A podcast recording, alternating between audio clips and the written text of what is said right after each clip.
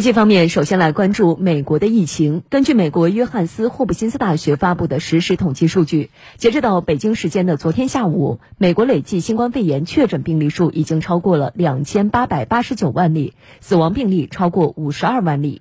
那么，根据美国广播公司五号的报道，美国密西西比大学医疗中心、密西西比卫生部和美国疾病控制和预防中心共同编制的一份研究显示，密西西比州十八岁以下人群新冠病毒感染率明显被低估，实际感染人数的数据可能是此前报告的十倍以上。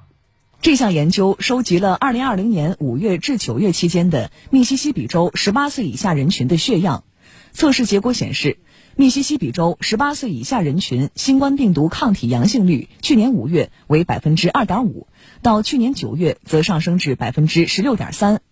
数据显示，截至去年九月，该州大约有十一万三千八百四十二名儿童和青少年感染过新冠病毒，而当时密西西比州卫生部公布的官方数据仅为八千九百九十三例，不到研究显示数据的十分之一。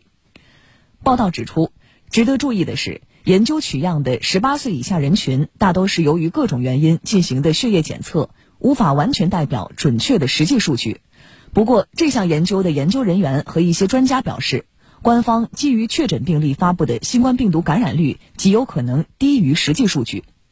报道说，有儿科医生此前就指出，相对于成年人，未成年人感染新冠病毒后更可能成为无症状感染者。因此，可能有很多感染了新冠病毒的未成年人没有被及时诊断出来，但这些未成年人仍可作为病毒载体，将病毒传染给他人。报道最后指出，这份研究发布之时，美国已经有至少十一个州放松了防疫管控措施，包括密西西比州在内，许多未成年人已经返校复课。而《纽约时报》日前根据美国新冠肺炎数据分析称。当前，美国只有百分之四的未成年人所居住地区有条件、不受限的恢复全面的线下授课。